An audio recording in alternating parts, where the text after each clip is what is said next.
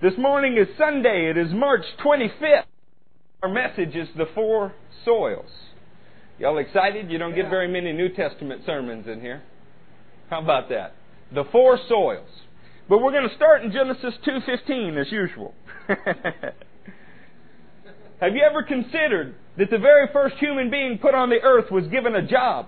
He had a job description. And in Genesis 2:15 we start to see what that is. Just prior to this, God has said, Hey, Adam, I want you to be fruitful.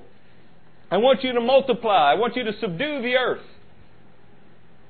The actual words in Hebrew speak more of replenishing the earth, filling it with the goodness and the blessings of God. But before God took Adam and spread him all over the earth, he put him in a specific place. Let's pick up in the second chapter of Genesis, the 15th verse. The Lord God took the man and put him in the Garden of Eden to work it and to take care of it. Why was man put here? To work and take care of the garden. His calling was to take care of the world, to bring it into submission to God. His job was to work in the earth, bringing the blessings and goodness of God everywhere that he goes. He wasn't able alone, and God appointed him a helpmate. And what a beautiful story that is. But I want you to understand something. The garden was not the end of the task.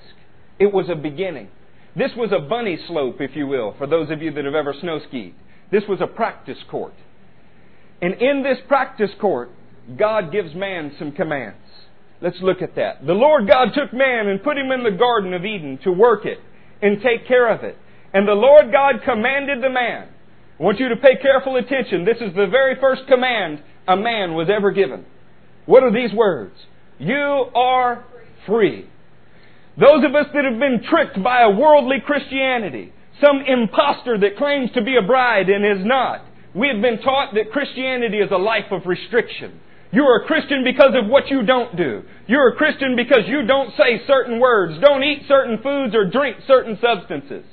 The Bible never teaches that that's what makes you a Christian. The first words God ever spoke to a human being when He was empowering him to perform His task is, You are free. I love the next part. Free to eat. Woo! And you can see I enjoy that, my friends. This town is expanding. It's all right. I read in Leviticus, the fat belongs to the Lord. Keeping it in proper balance. Paul did tell Timothy physical exercise is of some value. Not a bad idea, friends. We want to live to reach our, our callings, don't we? Amen. So the first thing that God ever tells a man is, You are free. Wow. But how did man do with that freedom? God said, Look, look around you, buddy. Everywhere you go, you need it all. Just don't eat from the one place. And how enticing is that? What is it about us? We're made of the dirt, and the dirt was tainted when we got here. What is it about us that craves the one thing that we're not supposed to have? It's a sinful nature, friends. Identify it. Be at war with it. Mark it. Go to war against it. You are not the sum of these animal parts. What you are is a spirit created by God, breathed from God. The Hebrew says that when God breathed into Adam, it was his ruach. It was his Holy Spirit, his divine impression that got imprinted on a man. Each one of you carries a divine image of God in you. This is what it means when it says man was made in the very image of God. This is what we're called to be. We just happen to live in this tent that is a body, and it is decaying. I will not let what is decaying and what is temporal dictate to what is inside of me and is, and is eternal what we'll do each day. It's going to be the other way around, friends. What Adam failed to do in this situation was he decided that he wanted for himself the right in the decision to choose good from evil. And instead, what God wants of us is to lay those decisions at His feet and be led by His very Spirit. Man has not done very good with this freedom that God has given us. Now, I rarely lie when I preach, so you don't have to turn to this verse, but I want to read it to you. In Galatians 5, the 13th verse, it's worth writing down, saints. You, my brothers, we're called to be free. But do not use your freedom to indulge the sinful nature. Rather, serve one another in love. You are free to do anything that you want to do, but not everything is good for you to do. When you present yourself towards certain things as if you were a slave and it were your master, then it gains dominance in your life. Saints, you are to have one Lord, one Master. His name was Adonai. It's written up here. Yeshua, the Hamashiach. This is Jesus, Yahweh's means of salvation, the one anointed one who is to rule over us. We are to have one husband. He is a jealous God and will not share us with other things. Saints, today we need to consider competing interests in our lives. We need to consider what it is that has damaged the soil of our hearts where there are thorns and thistles that are competing with the true precious fruit that God is trying to bear in us. God gave man all the freedom in the world, but He has told us do not use your freedom to sin. It's a funny thing. I've been in churches that were full of prisoners, and I have been in prisons that were full of the freest men I've ever met. There was a glorious freedom. I was in a place called Dixon Correctional Facility in Louisiana. And when I stepped through the doors and we began to praise and worship the Lord, and the prisoners began to call on the name of Jesus, I knew immediately that despite the bars, these were the freest men that I'd ever met.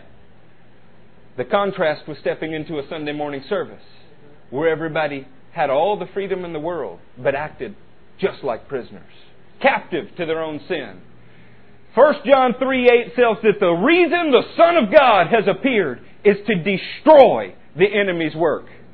Saints, it's time. It is time to lay aside the filth and the garbage of this world and be exactly what we're called to be. It is time to stand up and be the giant killers that God has called us to be. How long will we wander in a slough of despondency, looking, waiting, saying, God hasn't spoken, or one day I will? Or, that's good for others, but how about me? Every human being is given a task. I want you to subdue the powers of the earth, and I want you to fill it with the goodness of God. Have you ever asked yourself, where is God in this situation? Go look in the mirror. What were you doing in that situation? We are His hands and feet on the earth. His throne is in a high and lofty place, but it is also in the hearts of lowly and contrite men. Isaiah 57 says, prepare, prepare! Build up, build up, remove the obstacles from my people. God is looking for a people who will go out and do work. I believe that He called this church to start in this place to begin that work. And we're joining with brothers all over the world who have the same heart that we do. Isn't it just like Jesus to call the uncommon? we serve a God who will take a man and make a nation. We serve a God who will take a boy and kill a giant. He'll take a man who's in love with a Philistine bride, use him to destroy the Philistines. We serve a God of contradiction. His prophets run the other way and yet somehow accomplish His will. They get swallowed by whales and saved by the very same whales burped up on a beach. So I'm not all of that confused that God would choose sawdust floors, if you will, to teach His message. He gets great joy and pleasure at getting the credit for the work. He really, really does. In Genesis 6, we begin to see what man has done with his freedom.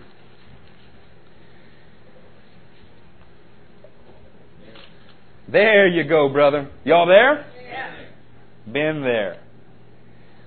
You've heard me say before, I was at a place called Beit in Israel. This is the place where King Saul was killed. And today in Beit She'an survives a street, a Roman street called a cardo. This Roman street called a cardo goes right down the center. It's what we call the main drag. This is where we get the word. Cardo is a Latin translation of a Hebrew word, leb. It means the center of a human being. It means the very core where everything is beginning to happen. This is who you are. Your spirit in there. It's your heart. And listen to what God says in Genesis 6, verse 5. The Lord saw how great man's wickedness on the earth had become. How about that? He creates a man and says, You are free. And what does the man do with freedom? Causes wickedness to multiply on the earth. The Lord saw how great man's wickedness on the earth had become, and that every inclination of the thoughts of his heart was only evil all of the time.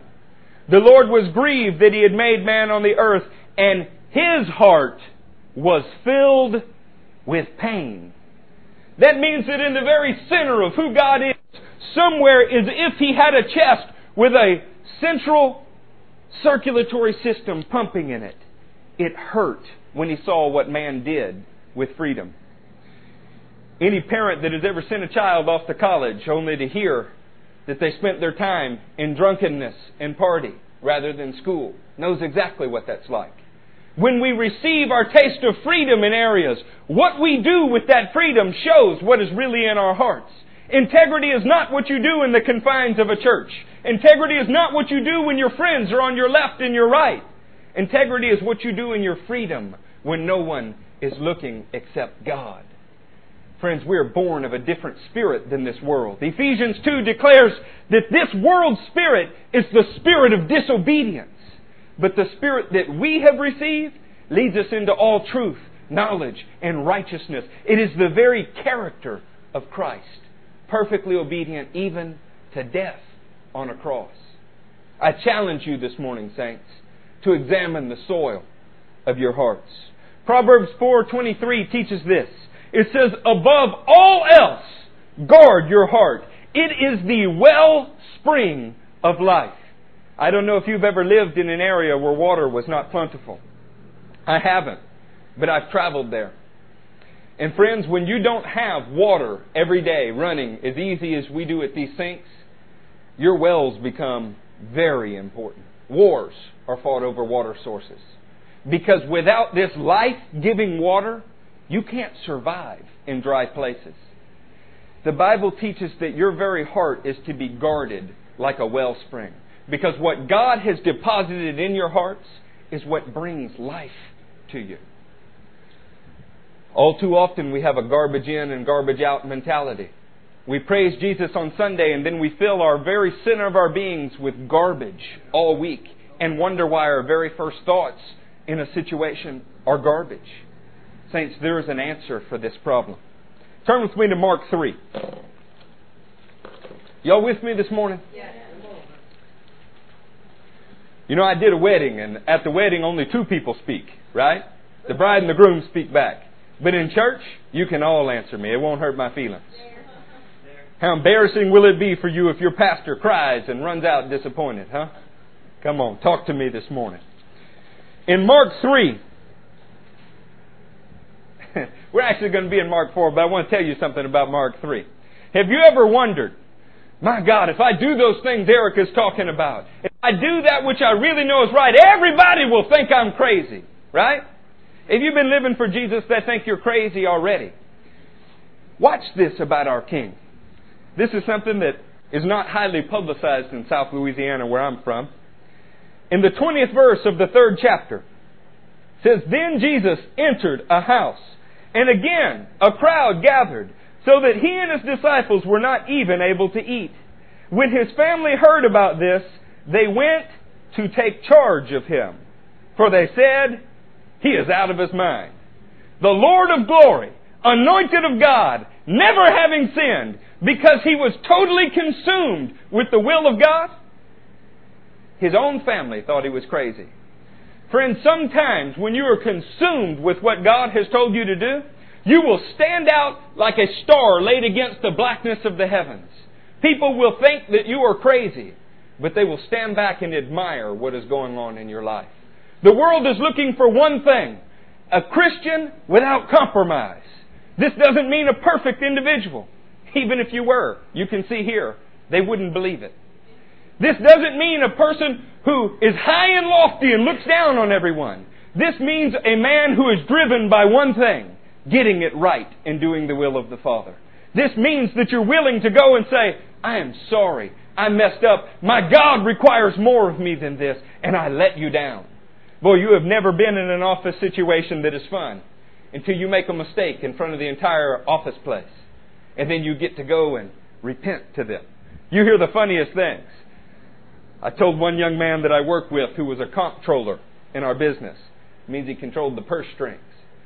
I said, you know, at that party the other evening, I didn't handle myself well. I repent and I'm sorry. Oh no, no, no, no, Eric, you you did fine. You were just having fun. No, sir.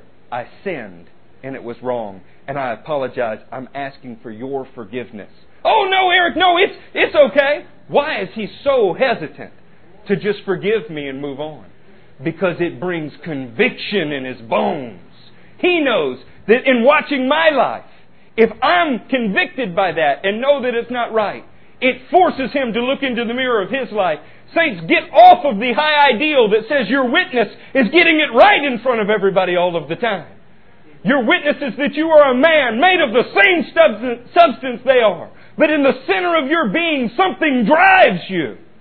And I'm sick of hearing about Christians People who wear the name Jesus, who say, I am a Christian, I'm a youth leader, I'm a blah, blah, blah, blah. But there is nothing in the core of them driving them, no passion. These people are waves without water. They're wind that goes here and there and produces nothing. Clouds without rain, Jude said. What a confusing statement. I am Christ. I'm a Christian. And yet I act like a worm. This ought not be. Saints, it's time to stand up. It's time to be the thing that God has called us to be. Lay aside your ambitions. Lay aside everything that would distract you. There is but one commanding officer to please. Paul told Timothy, no soldier concerns himself with civilian affairs. His goal is to please him who enlisted him as a soldier. Saints, you are supposed to be in the army of the Lord. There is one person's approval that you seek. We learn from Joseph's story that the approval of the father may bring you into discontent with your brothers. But they can't sell you into slavery or put you in such a deep hole that God can't raise you to the top of the mountain. The Egyptians gave Joseph the name Zaphenath Paneah. This is the Egyptian world, speaking of a Hebrew. And in their tongue, it meant, you are our Savior. People cannot put you in such a deep hole that God can't elevate you out of it. Quit worrying about what a man thinks. We all say we don't. We put bumper stickers on our car that, that say, ain't scared, no fear, and inside we are prisoners and captive to it. Free yourself of it this morning. Examine the soil of your heart. Jesus' own family thought he was crazy, and look how he treated them. In the 31st verse, then Jesus' mother and brothers arrived. Standing outside, they sent someone in to call him. A crowd was sitting around him and they told him, Your mother and brothers are outside looking for you. Who are my mother and my brothers? he asked. Then he looked at those seated in a circle around him and said, Here are my mother, my brothers. Whoever does God's will is my brother, sister, and mother. You know why I said brother, sister, and mother? Because Jesus had a brother there, a sister there, and a mother there. Boy, that didn't go over well in parts of the world I'm from. That's right. He had a brother, a sister, and a mother. And you know what? He'd never put his family before God, not at any time, because he was here to please the one who sent him. And you know what? Eventually the family fell in line. It's the funniest thing, Christians. When you take a stand for God, you will receive resistance. You'll receive resistance from the devil. You'll receive resistance from your families. And you'll probably receive resistance from the worldly, lethargic, fat, bloated church. But the longer you stand, the more they'll fall in line behind you because they will respect what you do. Jesus' mother came around. Jesus' brother came around. Jesus' sisters came around. They were all in the upper room on the day they got filled with the Holy Ghost at Pentecost. They came around. It's when we yield and waver, and every wind that blows on us causes us to faint, that the world looks and goes, What are these Christians anyway? A bunch of pansies? It's time to be what we're called to be.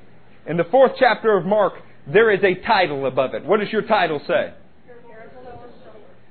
Can I tell you something that hopefully doesn't hurt your feelings? That's not inspired.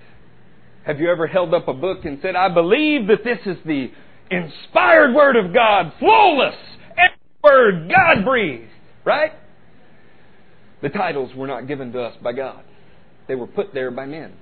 Same with the verse designations. Just like your concordance in the back did not come from God, or your maps did not come from God. And here they get it wrong, friends.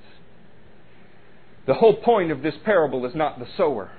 The sower is the same in every single instance. He does what sowers do. What do sowers do? Sow seed. There is a big difference in this parable with every place he sows the seed, though. It represents men's hearts, and they are all different.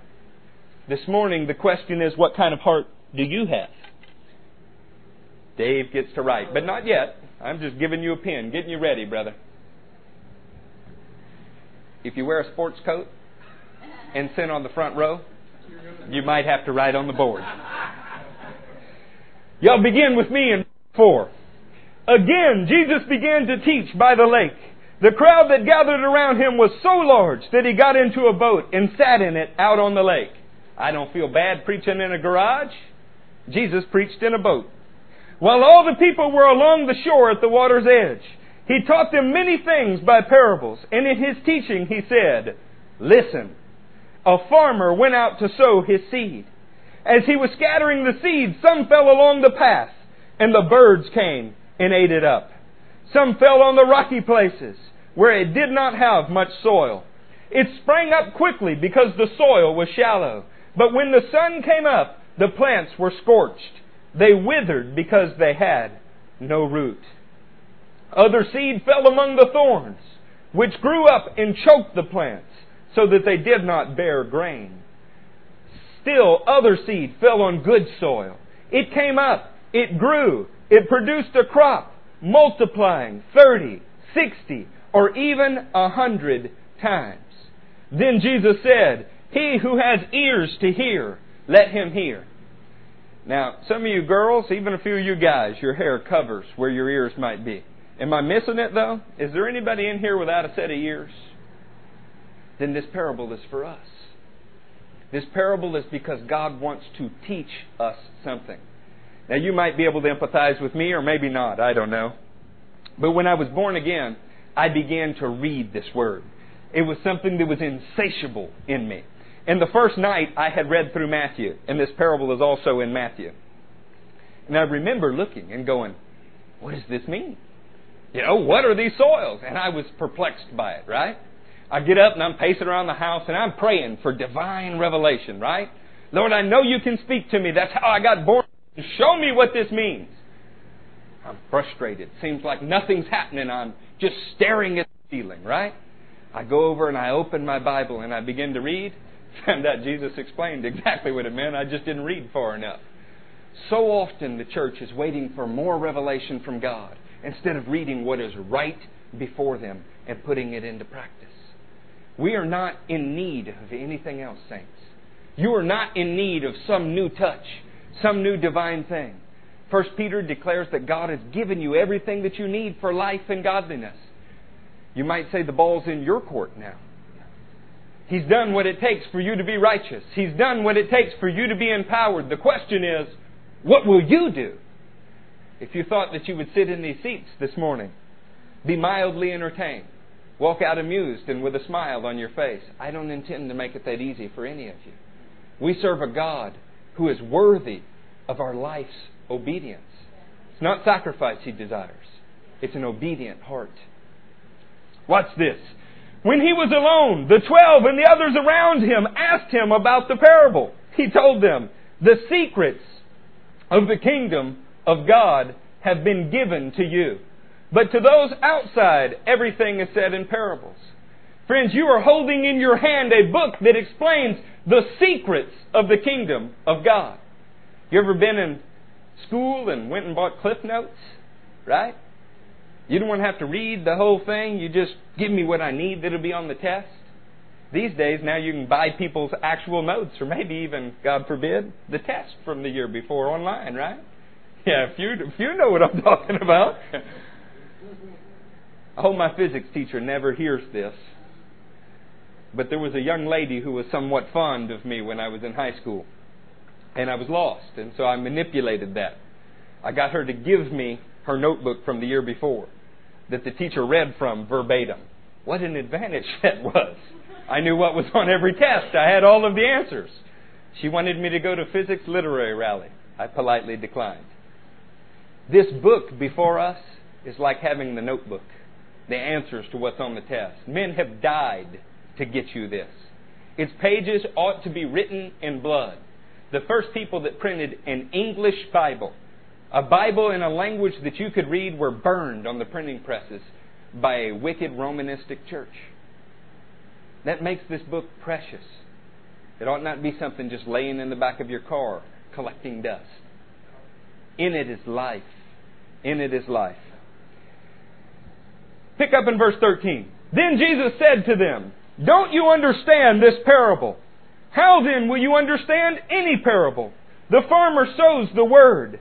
Some people are like seed along the path. David, number one is seed along the path. You can just put the path.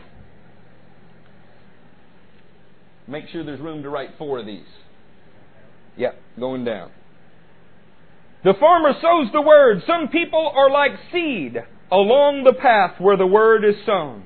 As soon as they hear it, Satan comes and takes the word that was sown in them away.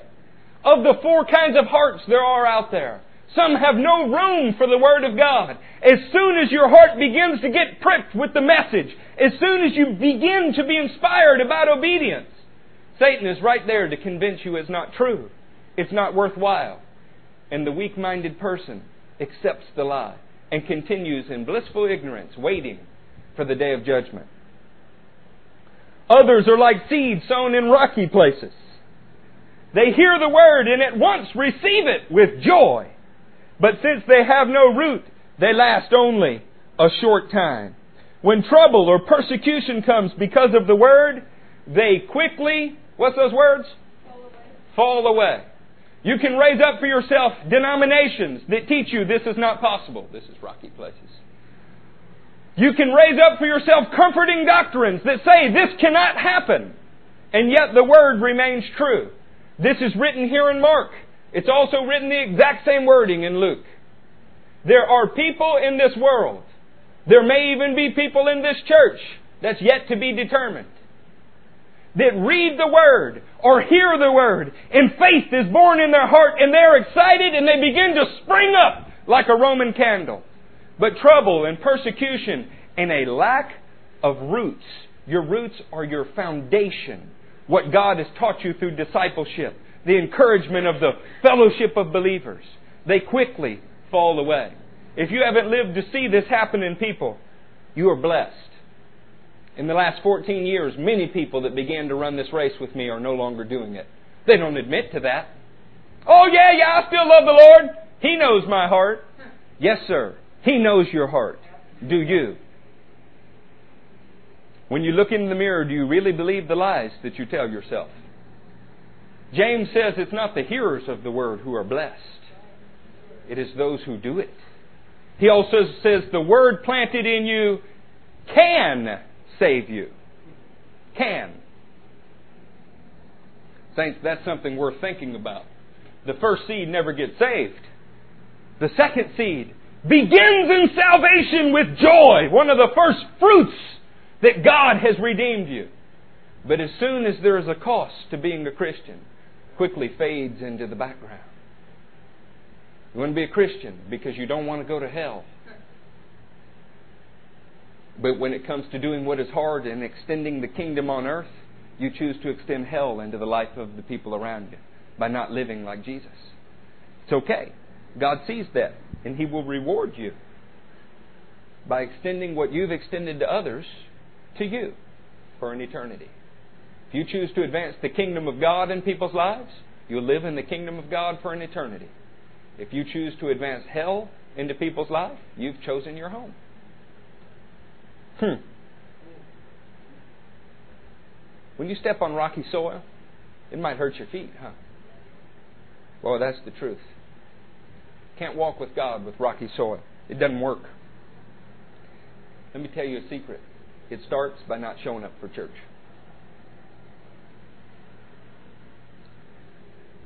The next step is not reading the Word. The next step Maybe you're not hanging out with Christians anymore. They're just boring. Why did God, what is the first command God gave us? You are free. Christians ought not be people bound in restrictions. Christians ought not be boring, nerdy people. Kept me from getting saved for a long time. I saw all Christian men as effeminate. I was scared to death that if I was going to be born again, it meant I was going to marry an ugly woman.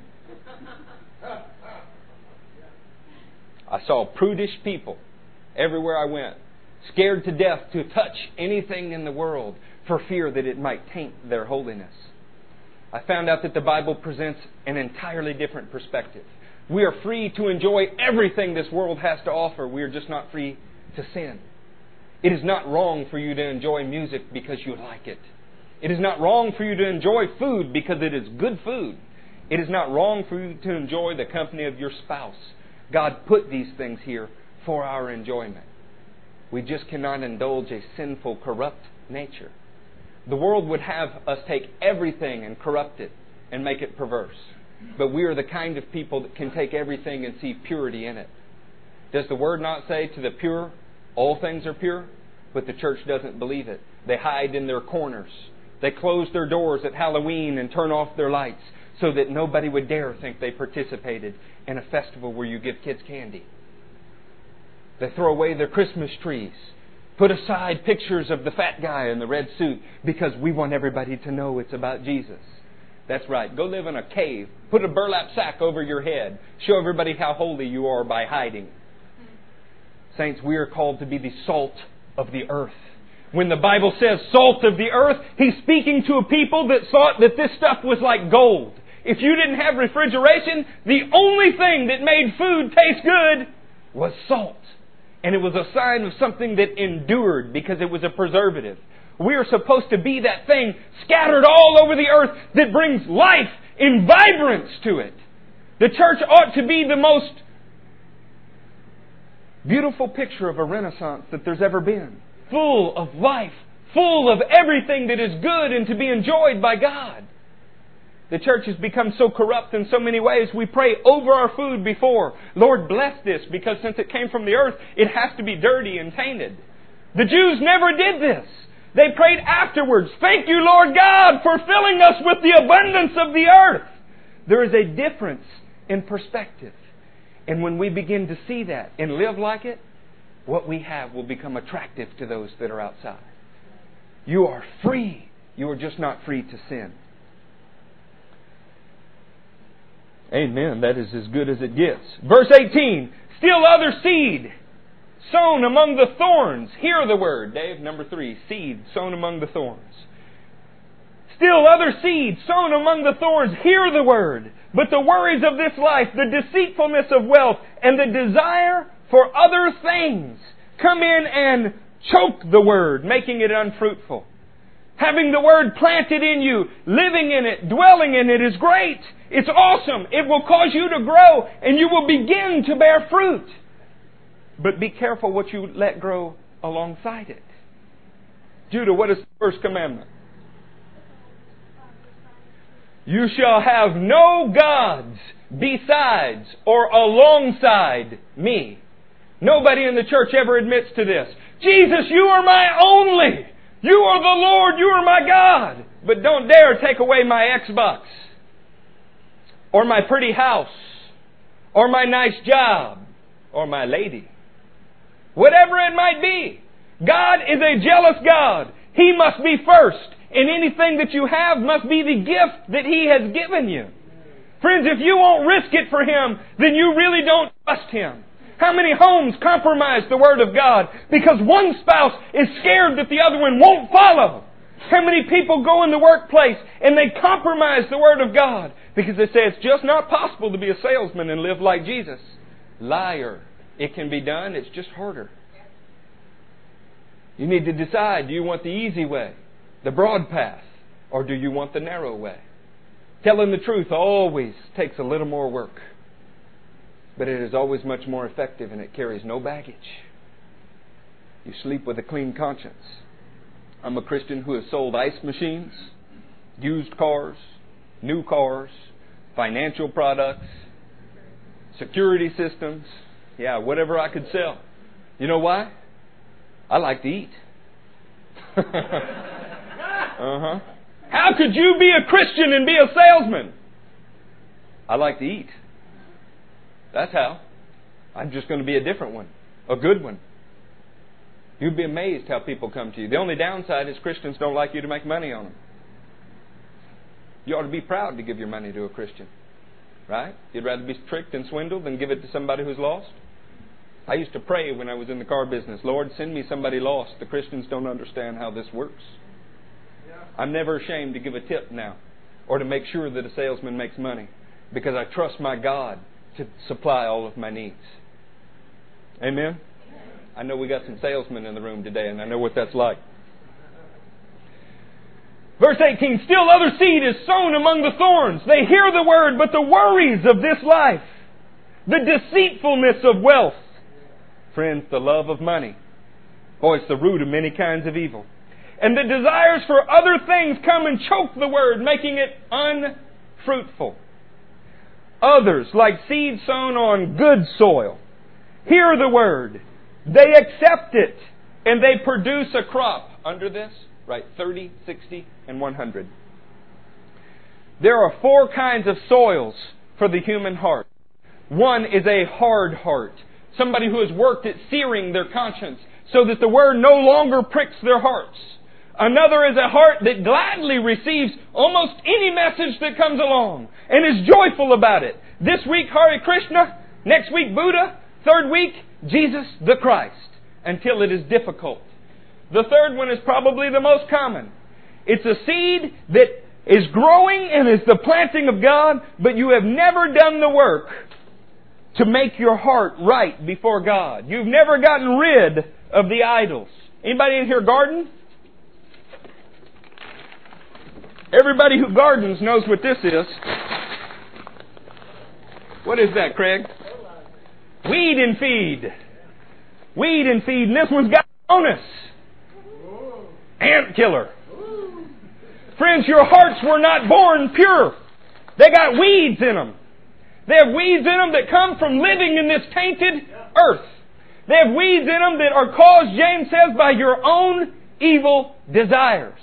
And there is only one thing that begins to prepare the soil of your heart. Can we all honestly say we don't want to be the hard path? Who wants to be the hard path? Go ahead, we'll call you out. No? Anybody in here want to admit to be in the rocky place? No, probably not. The seed sown amongst thorns at least has a chance. It's growing, it's got a good root system.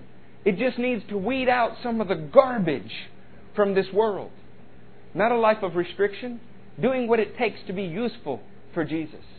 Because we want to be good soil, don't we? Now, if you're going to be good soil, do you want to be good soil that is 30 fold? Or do you want to shoot for 100? I don't know what it's like to aim small. I don't know what it's like to aim low. I only know what it is like to aim for the perfection. That's what the Word teaches us to do. When you're looking for a mate, did you look for the first one that you thought might work? Eh. It's kind of mediocre, but it might work. No, of course not. You picked the best mate you could possibly find. The day that I married Jennifer, I felt like I had gotten away with something.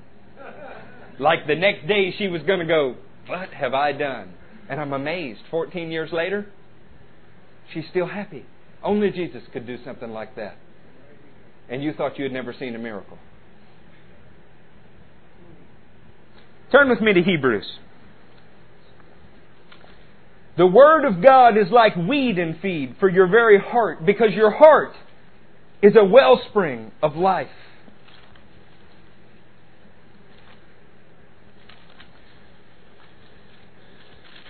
In Hebrews, the fourth chapter. There you go, my friend.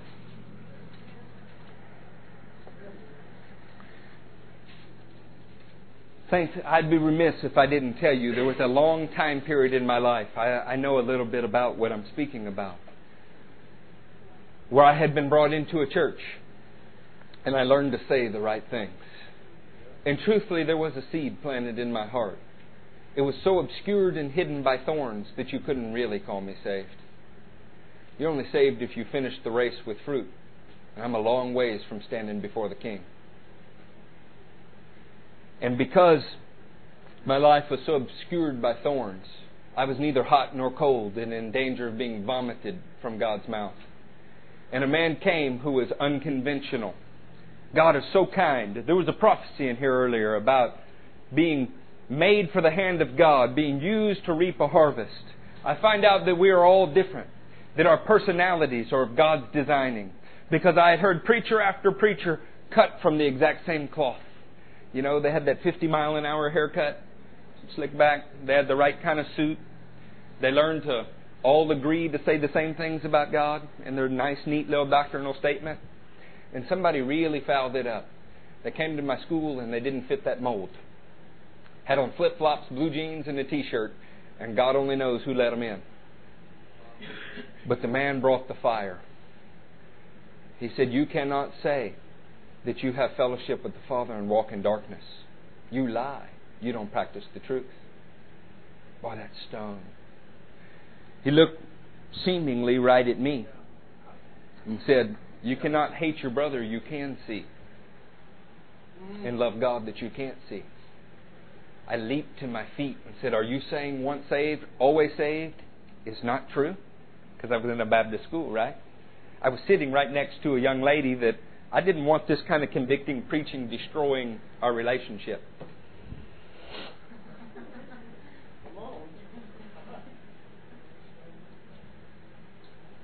But I couldn't shake it. Matthew 7:21 said, "Not everybody who says, Lord, Lord, shall enter my kingdom, but only he who hear this saints does the will of my Father." I could say, Lord, Lord, I won the Bible award in school that year. That means I could quote more scripture back then lost than most of you can saved. And yet I knew I was not doing the will of the Father and I was terrified. I was terrified. For the first time in my life, God had used a different kind of sickle to reap the harvest of my heart. But it's not been without effect. I love Him so much that I am not scared to put you on the spot. I'm not scared to say, Show me your faith by what you do. I'm not scared to laugh in your face when you tell me you're a Christian and have no fruit. I said, But that is so judgmental. I'm not a judge, I'm a fruit inspector.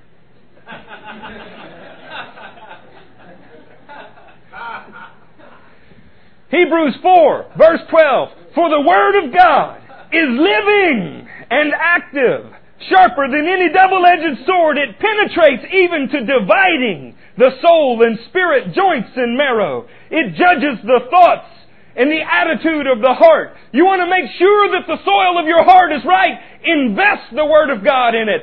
Sprinkle the weed and feed that God gave us all into your heart. It will show you what is wrong. It will show you what you need to nourish.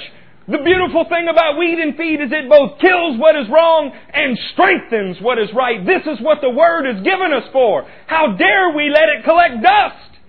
D.L. Moody said that this book ought to be bound in elephant's hide. It ought to be the most read book in the house. A long time ago, a story was related about a little boy, much like mine, that said, Mom, Dad, whose book is that? Oh, honey, that's the Lord's book. Well, Mom, should we return it? We don't read it. This is true of most of the church, but why? You say, Well, I'm not very scholastic. When I read, I just want to go to sleep. Push through, saints, until you teach the flesh to do what your spirit knows is right, and it will edify you. I watched The Simpsons. Oh, don't let that scare you. I used to call it The Simpsons. Then I watched a few episodes. Bart Wilson's laying on his back, right? He's reading something. Bart Wilson. What's his? That was another guy I used to. What's his name? Bart Simpson. Simpson. Bart Simpson. One of my first bosses in life's name was Bart Wilson. Now that I think about it, there is a little resemblance there. So Bart Simpson. Bart Simpson's laying on his back reading a book on his couch. And he tosses it and said, Ah, this is boring. And then the camera pans over and it's a Bible. What are they playing on? People have used as an excuse. They have covered their heart with this callous thing that says, oh, it's an old book, who can read it? It's, I already know what it says. I hear preaching all of the time. You do whatever it can to insulate you from the weed and feed that will save your heart by protecting the soils of your heart. Friends, the lie is that if you simply receive the word, you're good. It's not true. Three or four here fail. It's only he who produces 30, 60, or 100 fold that makes it. Ephesians 2 teaches that God saved you so that you would do the work He prepared in advance for you to do. That's the fruit 30, 60, and 100 fold. Don't let the worldly church lie to you. You will not live like hell all the way to heaven. The book of Corinthians says, Do not be deceived. Drunkards, idolaters, revelers, immoral. They will not inherit the kingdom. Oh, but he was talking about lost people. Then why did he write it to a present day church? Oh, but he was talking about those denominational Christians. Then why did he say in the first chapter that you have all of the spiritual gifts working in your midst? That's right, saints. He wrote it to people just like you. You might even say, He wrote it to you. When you pick up this word, it ought to be a mirror showing you your very life. It's time to weed and feed. Flip to Hebrews 10. You're going to be in the 22nd verse. Who's there? Who's there? Mandy beat y'all there. Y'all gonna let a woman say, oh yeah, this woman is empowered by God, Holy Ghost filled, blood bought. Hebrews 10, 22 says, let us draw near to God with a sincere heart in full assurance of faith. How do you get full assurance of faith? You weeded all the garbage out of your heart. You know that what you are, it may not be perfect, but every bit of it belongs to God. And you are assured that He accepts you. Having our hearts sprinkled to cleanse us from a guilty conscience and having our bodies washed with pure water. Let us hold unswervingly to the hope we profess. Unswervingly. The problem with the living sacrifice is it keeps squirming right off of the aisle whenever the fire gets hot. Unswervingly. Romans 4:13 speaks of Abraham says he faced the fact that his body was as good as dead. And yet he didn't waver through unbelief because he reasoned God is able to perform what he promised.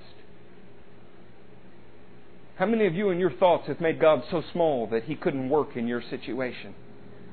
Say, I would never say that, Eric, but what do your actions say? Titus teaches that it is possible to acknowledge God with your mouth and deny him with your very actions. I did street evangelism, evangelism for years. People said, God knows my heart. I, he knows my heart. If I'd been there, I'd have been with him, Eric. Then why aren't you with him now? Amazing how fast they changed, wasn't it, Matthew? Yeah. We don't deal honestly with evaluating the soils of our own heart. I'm asking you, Saint, stare at the board. Which are you? Oh, did you think that because you're in here that makes you the first soil? If that were true, then going to McDonald's would make you a hamburger and I once went to a Saints game. So that makes me a NFL athlete, right?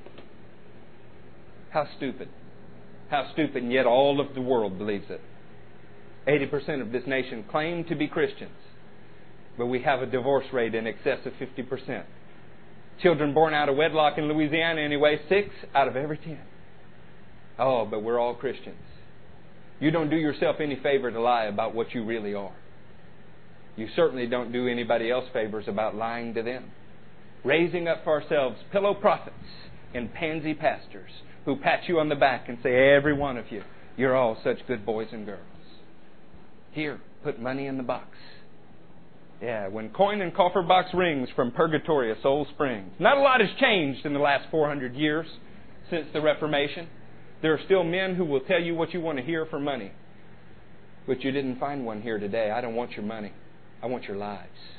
I want you 100% sold out for Jesus.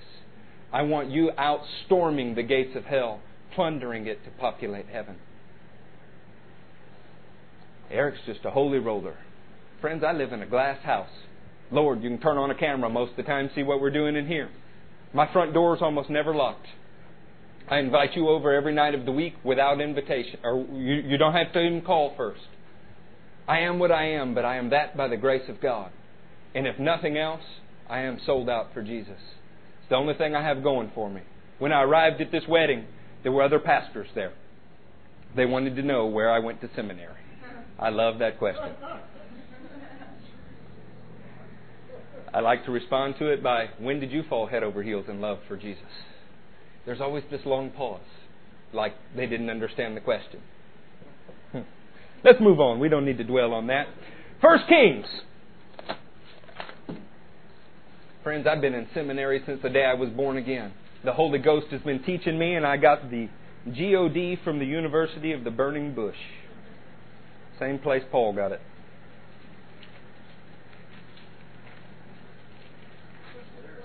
Sixteen. You know I don't have time to do that. Watch First Kings sixteen. What I was going to tell you from 1 Kings 16 is Ahab was a bad guy. Y'all got it? Oh, good. We're there. What I was going to tell you in 1 Kings 17, Elijah looked at Israel. He decided that Israel was divided in many ways. They said they loved the Lord, but they also worshiped Asherah and Baal. He looked out there, and Israel at this point could represent a man's heart. Too many conflicts in it to bless. So Elijah stood up before the nation and said, There will be no rain. This is not the kind of crop God wants to grow. There are lives out there that God cannot rain on because He doesn't reign in. You understand? I need to write those words for you to understand the difference. The blessings will not fall from heaven because faithfulness is not springing up from the earth. Instead, there's thorns and thistles everywhere. This was the state of Israel in the 17th chapter of Kings. We're going to pick up in the 18th chapter. Tell me when you're there.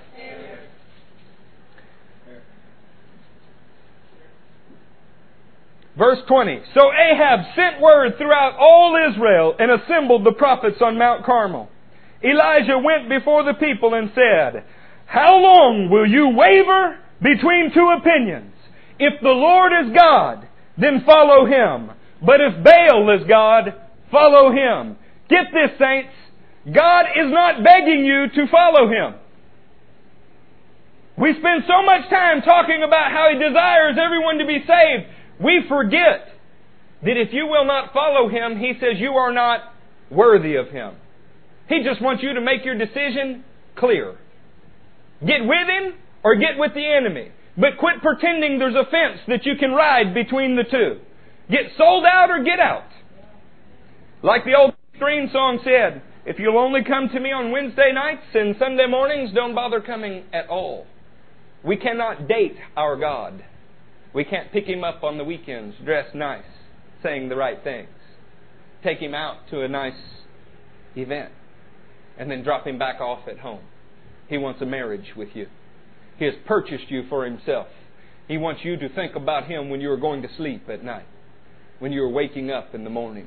He wants intimacy with you throughout the day. This is why the word says pray without ceasing. That word is like you have a cough that you just can't stop. Pray, talk to Him as if it were habitual, like just something you couldn't stop doing. You remember what it was like to be in love the first time? How many times in an hour's conversation did she or he tell you, I love you, I love you, as if they were nurturing an insecurity almost? God wants that kind of affection from you and he will respond to it. What he cannot bless, what he cannot rain on, is a divided heart. So Elijah sets up a situation. Says, uh, verse 22, Then Elijah said to them, I am the only one of the Lord's prophets left, but Baal has 450 prophets. Get two bulls for us. Let me choose one for them, uh, let them choose one for themselves, and let them cut it into pieces, and put it on the wood, but not set fire to it. I will prepare the other bull and put it on the wood but not set fire to it. Then you call on the name of your God and I will call on the name of Yahweh. The God who answers by fire, He is God. Then all the people said, What you say is good. Saints, I'm asking you this morning, examine the soil of your hearts. The thorns and thistles that are there, what have they produced for you besides heartache? But the Word of God and the promises of God, what have they produced for you? You need to examine, find out where God is in your life. Find out which deeds it is that He's blessing and which cause you to be further from Him. Elijah said to those prophets of Baal, Choose one of the bulls and prepare it first, since there are so many of you. Call on the name of your God, but do not light the fire. So they took the bull given them and prepared it. They called on the name of Baal from morning till noon. Isn't it amazing how dedicated we will be to doing what is wrong? And how shallow and pathetic we are when it comes to doing what is right. You'll spend all day trying to figure out how to do something that's wicked and not three minutes giving it a chance to work the right way. This is because it's our natural inclination, but we are not brute beasts led by our natural inclination. We're children born of the Spirit of God, empowered from on high. And we must put to death the misdeeds of the body. Then they called on the name of Baal from morning till noon. O oh, Baal! Answer us, they shouted. But there was no response. No one answered. And they danced around the altar they had made. At noon, Elijah began to taunt them. Shout louder, he said. Surely he's God. Little healthy sarcasm. Perhaps he's in deep thought, or maybe he's busy or traveling. You have to love our English translations for this. The Hebrew says, perhaps your God is on the potty. That's the word for busy here. Perhaps your God is relieving himself. Elijah is taunting them. Saints, how silly we look when we pursue everything that will bear no fruit and spend no time pursuing what bears fruit in our lives. Maybe he is sleeping or must be awakened. So they shouted louder and slashed themselves with swords and spears, as was their custom until the blood flowed. Think about this. Anything that God ever said don't do. Anything. Whether we're talking about sex before marriage or whatever it may be. When you break those commands, you find out it wasn't because God didn't want you to have fun that He told you that. It's because it's like cutting yourself with a sword or a sphere. What happens to 15 year old kids when they sleep together and next week they're not in love? You have two torn people, people who hurt, people that have pierced themselves with many griefs. What happens when you repeat that process hundreds of times before marriage? You have a heart thoroughly riddled with rocks and thorns. So that when you find the love of your life, you have to spend so much of your marriage weeding that garbage out. God's not the joy killer, He's the joy giver. The only thing he ever asked you to do was something that would ask you not to do was something that would pierce you or hurt you. Midday passed and they continued their frantic prophesying until the time for the evening sacrifice, but there was no response. No one answered, no one paid attention. Then Elijah said to all the people, Come here to me. They came to him. He repaired the altar of the Lord, which was in ruins. Saints, many of you have made dedications to God in your life. You have told Him that He would be sitting on the altar that is your heart. But it's lied in ruins because it's been unattended to. It's time to repair it. Elijah goes on to pour water all over this, both so that the people would see that he wasn't tricking them with the way the fire came, and also because each one of you were cleansed according to Hebrews 10 by having your conscience sprinkled, by being cleansed with the water of the Word. It's time to repair the altar of our hearts. When he got this right, when before all of Israel he repaired the altar that was their heart, when he poured water on it, washing it with the Word, God answered by lighting it ablaze. Elijah both shut the heavens and opened the heavens, all in the same story based on what the people did. The first thing they did after repairing the altar and being set on fire by God was put to death all of the foolishness in Israel. They killed the prophets to Asherah and Baal. They put them in a place called the Kidron Valley, which is where Jesus said hell was Gehenna. Question is, what will you do with the foolishness that's in your heart? Will you repair the altar? Will you do what it takes to be set ablaze from God are you, will you be content with fireworks from the devil? They go up, they look pretty for a while, and then you need a new drug. Something new. Doesn't last. God is like a blazing sun. You can't burn him out. The people were answered with rain because they were obedient to God, and God will meet your needs with this rain. He will meet your need right where you are. I want to read you a couple scriptures. We're going to close here very soon. Psalm 86:11 you should write down. It says, "Teach me your way, O Lord, and I will walk in your truth. Give me an undivided heart that I might fear your name." You want to do good with God? Teach. Let him teach you his ways.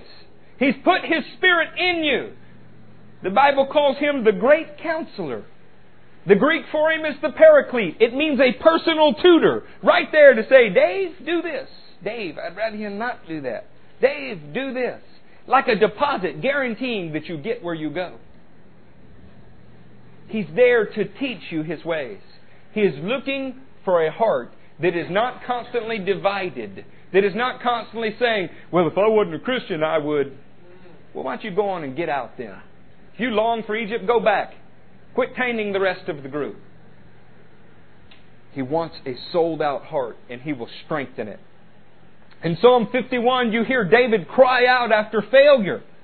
Create in me a pure heart, O God, and renew a steadfast spirit within me. When I came to Jesus, I want you to understand something. It was not having gotten it all right. I was in horrible, wretched shape.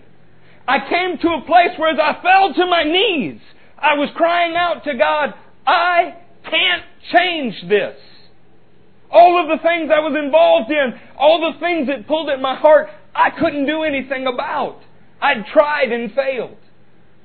I was guilt ridden and I prayed every night, please don't come back, Lord. I know that I'm not ready. And when my knees hit the ground, I said, change me. This is David's prayer. Give me what I need, Lord. He will meet that need. He's not waiting for you to get it all right. He's waiting for you to say, I need your help. He's in the saving business. That's what he does. Matthew 5 8 teaches us that if you do this, if you allow him to create in you a pure heart, Matthew 5 8 says, Blessed are the pure in heart. They will see God. I want to see him. On that day, I want to see him to the Ephesian church, Paul said in Ephesians 1:18, "I pray also that the eyes of your heart may be enlightened, in order that you may know the hope to which he has called you, the riches of his glorious inheritance in the saints." He desires for you to be like an inheritance that he's waiting for. Something of great value that he built into you. He'd been working in Trevor's life for years because what he wants from Trevor is something that is beautiful. At the end, it will be like inheriting a great trust when he redeems Trevor's body and takes him to be with him to rule and reign the earth. He's been working in Lindsay for years. You are God's project. And he looks for you. He longs for you. The Bible says you are the apple of his eye. Now that's one of those churchy words. Do you know what it means? It means the pupil the very sinner. Everywhere he looks, God sees you. That's what the Bible teaches. Hebrews 3:12 gives us a warning that you need to know. See to it, brothers, that none of you has a sinful, unbelieving heart that turns away from the living God. In light of all of God's mercy, in light of all of his patience with you up until this point, what makes you think that he'll tolerate your wickedness one more day? If he does, it's only because his mercy triumphs over his judgment. And he is a merciful God. But don't you use that mercy as a license for immorality, or you may find yourself in Ananias and Sapphira's shoes, or Herod's shoes, or that witch that was a Jezebel, written about in the third chapter of Revelation. There is a place where men's sin reaches the place of judgment. For some, it lags way behind them. For others, it goes on ahead of them. Herod was struck dead by an angel. Ananias and Sapphira were killed for lying to the Holy Spirit. You say, well, Eric, are you trying to scare people into getting saved? Whatever it takes. I was horrified that I might go to hell, but I was also in love with the King. I both didn't want to go to hell and wanted to please him all at the same time. I didn't buy a life insurance policy, and my deeds show it. I'm not trying to encourage you to, but you need to know God will burn you. You need to know that. Everybody who said God is love, it's true. But He loves you enough and loves the world enough to flush the evil out of it. Everybody says, My kid's not bad. He's just in with a bad crowd. Little Johnny's not a bad boy. He's just hanging around with bad people. Well, whose little Johnny is the bad crowd? Right? What if your little Johnny's not just hanging out with the bad crowd? What if he is the bad crowd? Friends, that's some of us. God loves the world enough to purge the evil from it. He's cleansing this earth. You get to decide whether you want a baptism in fire or the wheat gathered into the barn. I want the wheat in the barn. I'm going to read you some words. You tell me what they are. When in the course of human events it becomes necessary for one people to dissolve the political bands which have connected them with another and to assume among the powers of the earth the separate and equal station to which the laws of nature and of nature's God entitle them, a decent respect to the opinions of mankind requires that they should declare the cause which impels them to separation. We hold these truths. Are y'all getting this yet? What is it? Declaration of Independence. Listen to this.